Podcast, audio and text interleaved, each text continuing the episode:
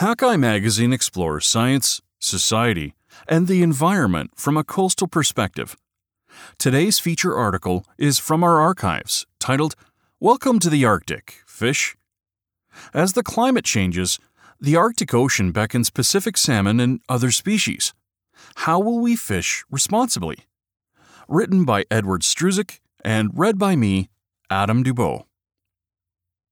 Icy rain, wet snow, and brief bursts of sunshine came and went as we searched for signs of polar bears, walruses, and beluga whales along the southeast shore of Devon Island in Canada's high Arctic. But none of us had considered watching out for obstacles submerged beneath the silty water until we heard and felt something slicing through our inflatable. As the four degrees Celsius water began to fill the boat faster than we could bail it out with our one bucket, I instinctively suggested that we get to shore as soon as possible. But the first mate and science officer on this Arctic expedition had another idea.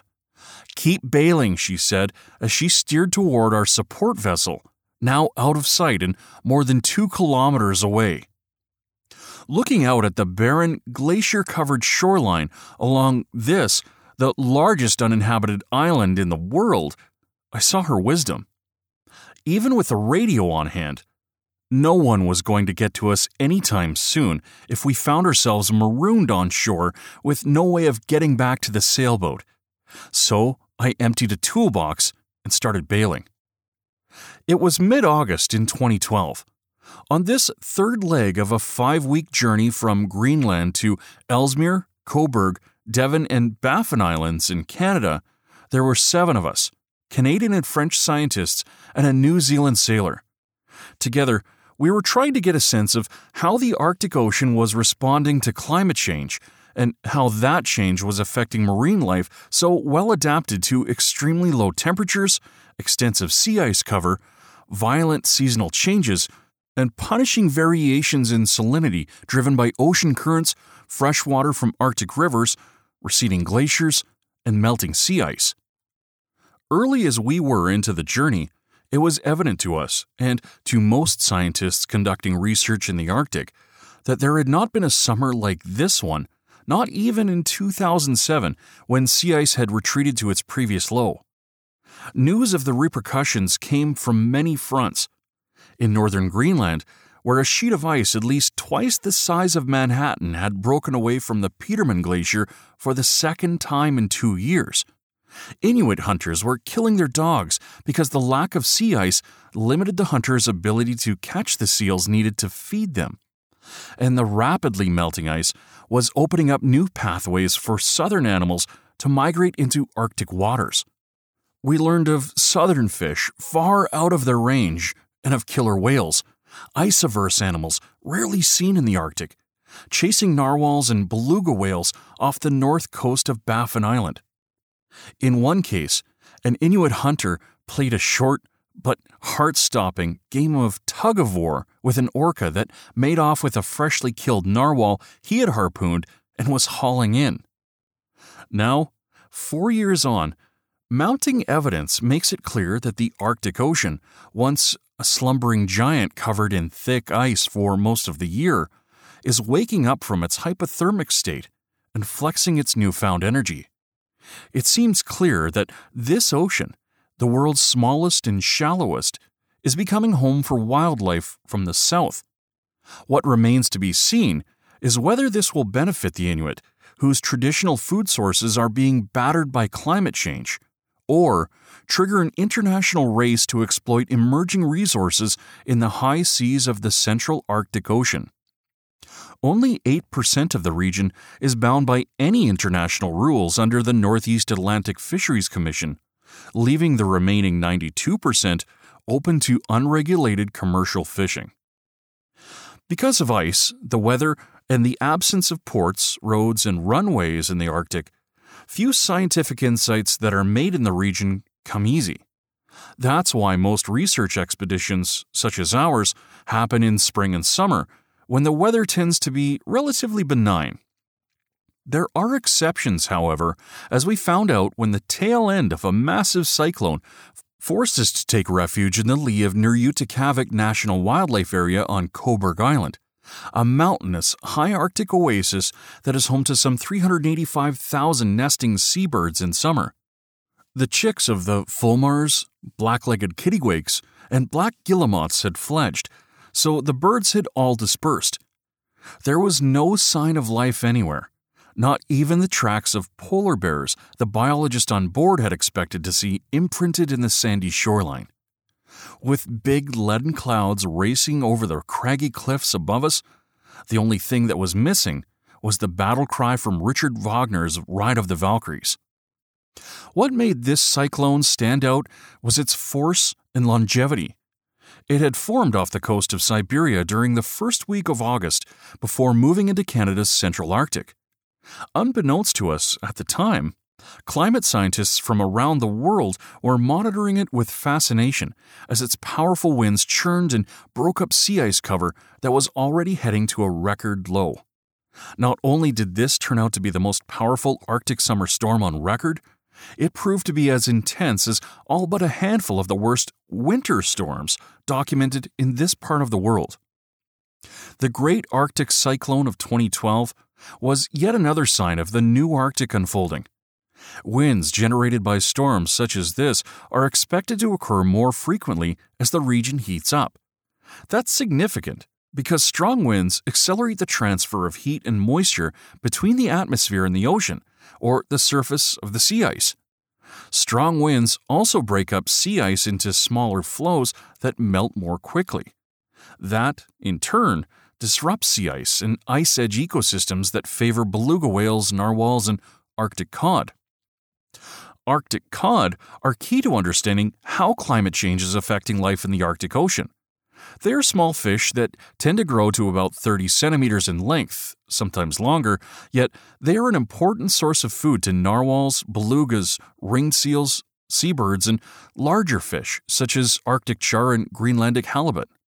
And it's estimated that each year in Lancaster Sound, at the eastern entrance to the Northwest Passage, marine mammals consume one hundred twenty-five thousand tons of Arctic cod, and seabirds consume an additional twenty-three thousand tons. With sea ice retreating, Arctic cod, which favor temperatures below four degrees Celsius, have been migrating even further north. In their absence, new fish are filling their niches. Capelin have supplantic Arctic cod as the main forage fish for seabirds in Hudson Bay. In the Barents Sea, the range of subarctic fish, such as beaked redfish and long ruffed dab, is shifting northward. And Pacific sandlance, a major food source for many commercially important marine species, now have a foothold in the Beaufort Sea. There have been so many mackerel migrating into Greenlandic waters that the government launched a successful experimental commercial fishery in twenty thirteen. Up until the time of our twenty twelve expedition, there was little evidence that southern fish were migrating north into the central Arctic Ocean or into the archipelago of the eastern Arctic of Canada where the ice lingers longer, or in some cases all year long.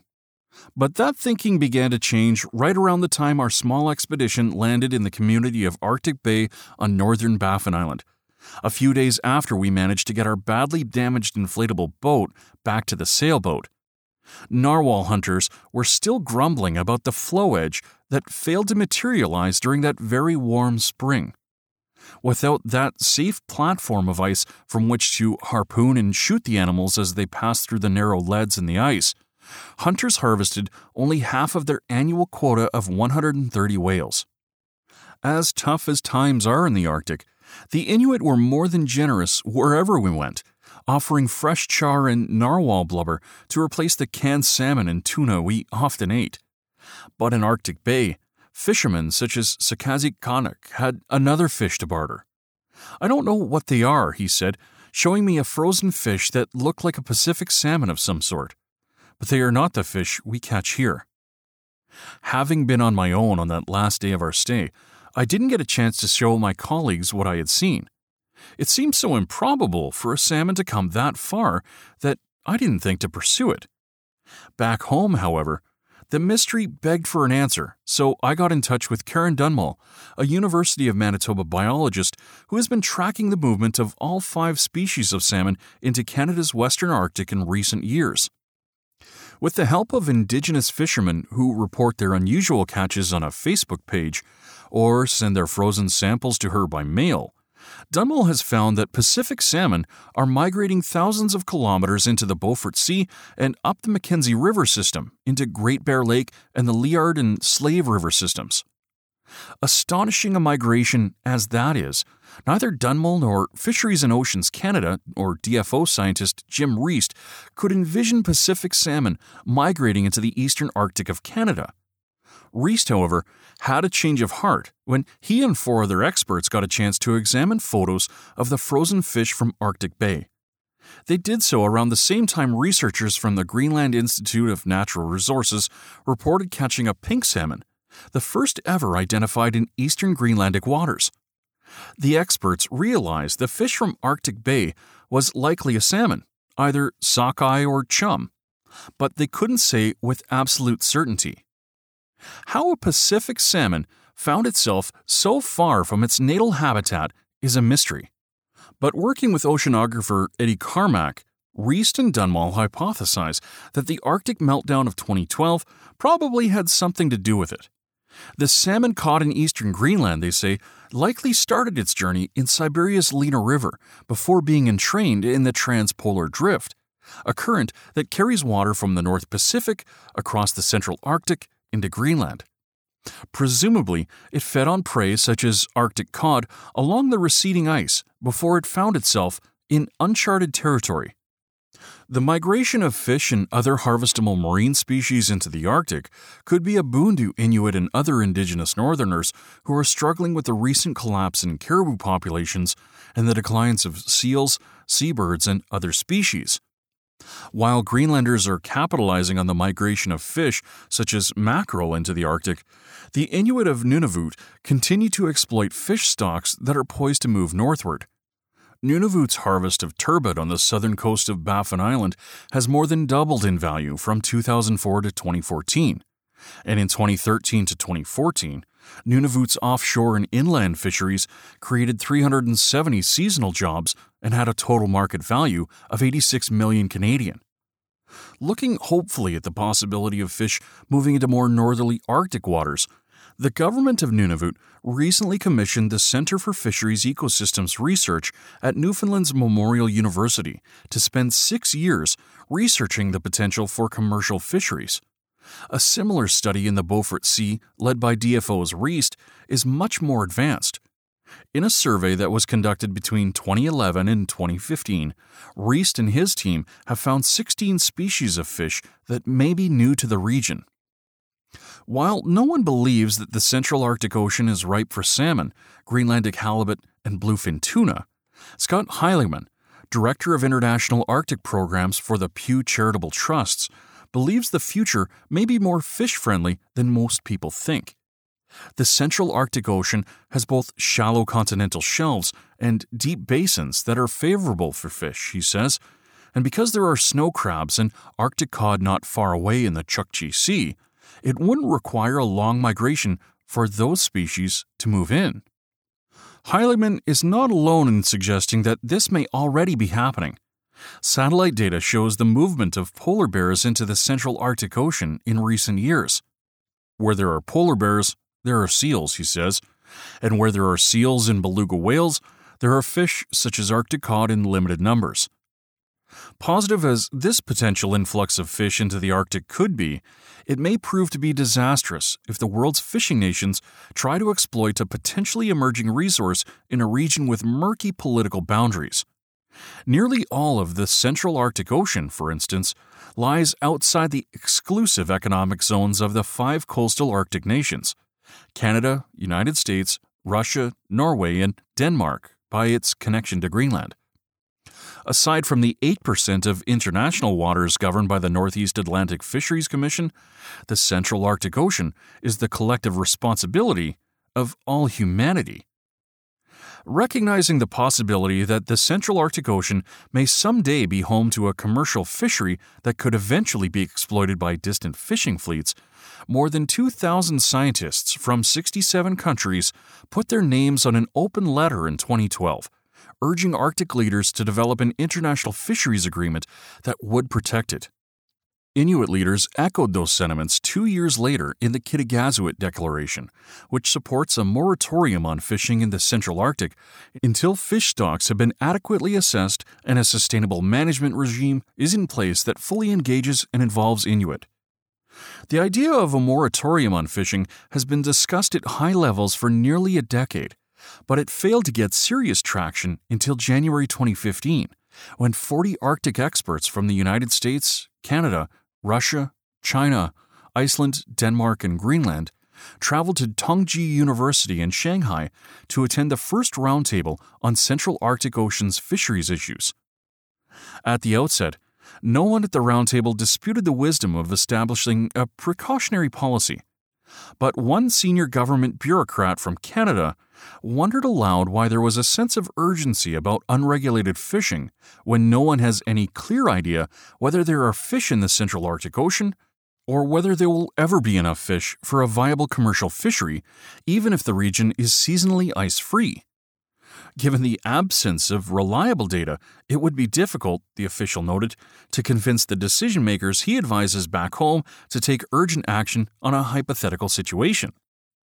David Benton, a commissioner on the U S Arctic Research Commission, quickly interjected with an eye-opener of a story describing how a pollock fishery that the United States was unaware of in the nineteen eighties was being overexploited in a high-seas area bordered by Alaska and Russia. A hastily negotiated agreement with Russia in nineteen ninety-three, which was signed by China, Japan, South Korea, and Poland, was remarkable for the fact that it produced the intended results so quickly. But it came too late. According to Benton, the pollock fishery had collapsed and has not recovered since. The urgency palpable at the Shanghai meeting reinvigorated high-level discussions that had already been underway. Late in the summer of twenty fifteen, for instance, the five coastal Arctic nations signed a non-binding declaration prohibiting commercial fishing in the area until science-based international mechanisms, such as a regional fishing management organization, are in place to manage, conserve, and protect stocks with rules, regulations, and sanctions. The big challenge now is finding the best way to move forward. Last December, these five countries, plus China, Japan, South Korea, Iceland, and the European Union, met for the first time to discuss a U S proposal for an international fisheries agreement, this one being binding. In March twenty sixteen, U S President Barack Obama and Canadian Prime Minister Justin Trudeau pledged to work together to support this agreement, and Norway is planning to host a follow-up scientific meeting for October twenty sixteen. Whether anything meaningful will come from these meetings remains to be seen. What is clear is that the decades-long trend of extreme Arctic warming hit new heights in the winter of twenty fifteen to twenty sixteen, when a mass of exceptionally warm air was pushed into the Arctic by storm-driven systems in the south, raising temperatures by at least thirty degrees Celsius in some places. At the North Pole, where it would normally be minus thirty to minus forty degrees Celsius in December, the temperature hovered around the freezing mark. In Svalbard, where polar bears were feeding on white-beaked dolphins for the first time ever the year before, there was almost no ice around to support activity in the most important denning areas. Off the coast of Alaska, more than eight thousand muirs starved to death, likely because of their prey. Capelin, herring, and juvenile pollock had either dispersed, swam to deeper depths, or disappeared after a massive blob of warm water settled into the North Pacific. If the storms that struck the region around that time played a role in the death of the birds, they probably put the birds out of their misery. There was no food in their stomachs when they washed up on shore. It's not just wildlife that is being affected. As sea ice becomes an increasingly unreliable hunting platform and soaring temperatures alter the life cycles and abundance of prey species, some indigenous communities face worsening food shortages and poor nutrition. In twenty fifteen, the U S government had to ship in frozen fish to Alaskan communities whose walrus hunts had failed. In northern Greenland, hunters continue to kill their dogs because of their inability to hunt for seals on the sea ice. In Canada, several recent studies suggest that one-third to two-thirds of households in the vast Arctic territory of Nunavut lack access to safe and healthy food. Like most observers, I failed to appreciate how quickly a new Arctic was emerging when I made that trip in the summer of twenty twelve. It was clear that the Arctic that once favored Arctic cod, seals, beluga whales, narwhals, and walruses was being replaced by a new Arctic that may be more suitable for southern fish such as mackerel, tuna, Pacific salmon, and other fish that may or may not go a long way toward establishing food security in the Arctic. Looking back on it now, it should have been more obvious. All the evidence was there, from the record-breaking cyclone to salmon showing up where they'd never been seen before. And that was only what we saw and heard on our short journey. One memorable moment haunts me to this day. Sailing into Pond Inlet along the north coast of Baffin Island during the first week of September, we should have been presented with freezing temperatures and snowfall. What we got was ten degrees Celsius temperatures, rain, and green grass and sedges lining the shoreline. It looked like the north end of northern Scotland on a late summer day, not a place for the polar bears that were nowhere to be seen during our six-week journey. Walking the muddy streets of Pond Inlet, I stopped to talk to one Inuit elder about the weather, the killer whales chasing narwhals, and the ice cover in the region that had retreated to levels that no living Inuit had ever seen before. After pausing for a moment to think, the elder simply shrugged and said, "Our world is changing much too fast for me." It was as if he was in awe of how the Arctic he was most familiar with was morphing into something completely new. The end of an Arctic that has existed for all of modern times is now upon us. What's needed now is a scientific roadmap that decision makers can use to properly manage these emerging resources of the future.